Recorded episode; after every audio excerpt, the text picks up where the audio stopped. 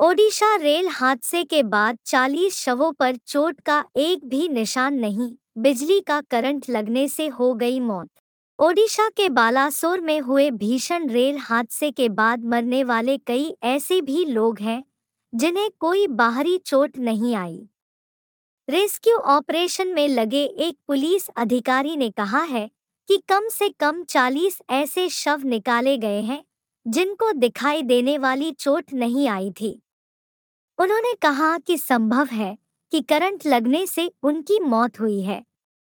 बताया जा रहा है कि ट्रेन पर ओवरहेड केबल गिर गई, जिसके बाद इसमें करंट फैल गया।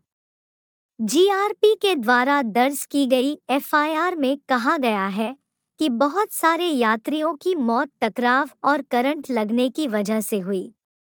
ट्रेन के ऊपर लो टेंशन लाइन के गिरने से बोगी में करंट फैल गया था। संभव है कि बेंगलुरु हावड़ा एक्सप्रेस से कोरोमंडल एक्सप्रेस के टकराने के बाद केबल टूट गई हो। 10 जून तक झुलसाने वाली गर्मी मौसम विभाग ने जारी किया अलर्ट। दिन भर खिली तेज धूप और नमी के चलते दिल्ली के लोगों को सोमवार दिन में उमस भरी गर्मी का सामना करना पड़ा। दिल्ली में एक दिन पहले की तुलना में अधिकतम तापमान में चार डिग्री से ज़्यादा का इजाफा दर्ज किया गया है। हालाँकि अभी भी यह सामान्य से कम है। दिल्ली के ज़्यादातर हिस्सों में सोमवार की सुबह से ही तेज चमकदार सूरज निकला रहा। दिन चढ़ने के साथ ही धूप भी काफ़ी तेज हो गई। दिन के पूरे हिस्से में तेज धूप निकली रही।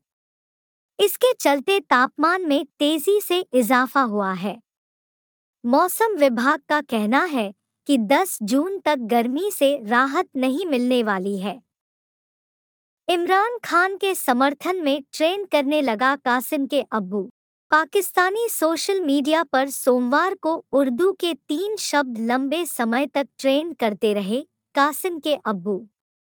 यह और कुछ नहीं पाक के पूर्व प्रधानमंत्री इमरान खान को लेकर सरकार और सेना की सख्ती का तोड़ था।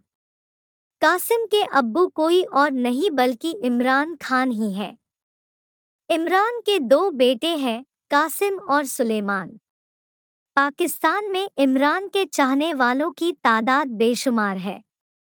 ट्विटर पर उनके समर्थकों ने हैशटैग कासिम के अब्बू के ज़रिए उनके समर्थन में पोस्ट करने शुरू कर दिए, जो कुछ ही देर में ट्रेंड करने लगे। एक यूज़र प्रीशी ने एक बालक का वीडियो शेयर किया। बालक के मुँह पर टेप लगा है, मगर उसके सीने पर इमरान की तस्वीर चिपकी है।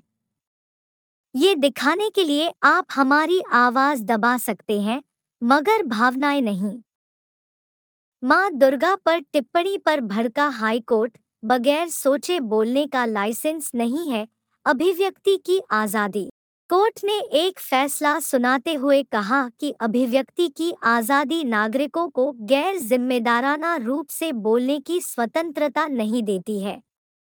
न ही यह भाषा के हर संभव आबाद उपयोग की आज़ादी देती है।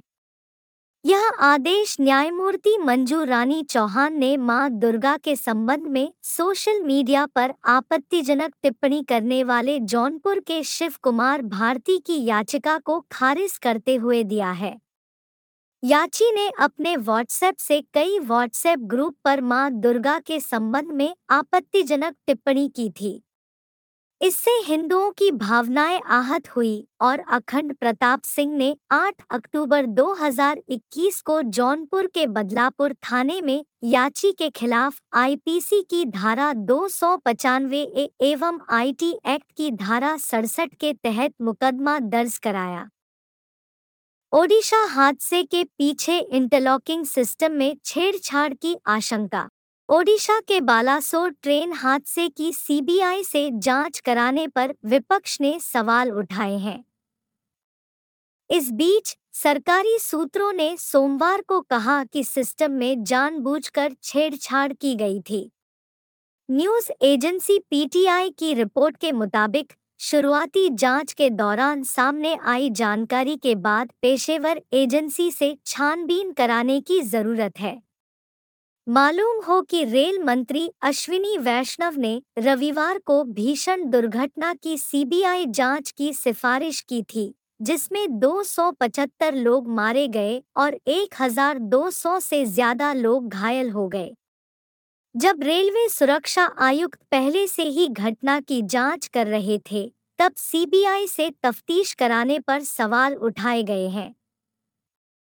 इस पर प्रतिक्रिया देते हुए एक अधिकारी ने संकेत दिया कि प्रारंभिक जाँच के बाद जो चीज़ें सामने आई है, उसके मद्देनजर अधिक गहन छानबीन की ज़रूरत है।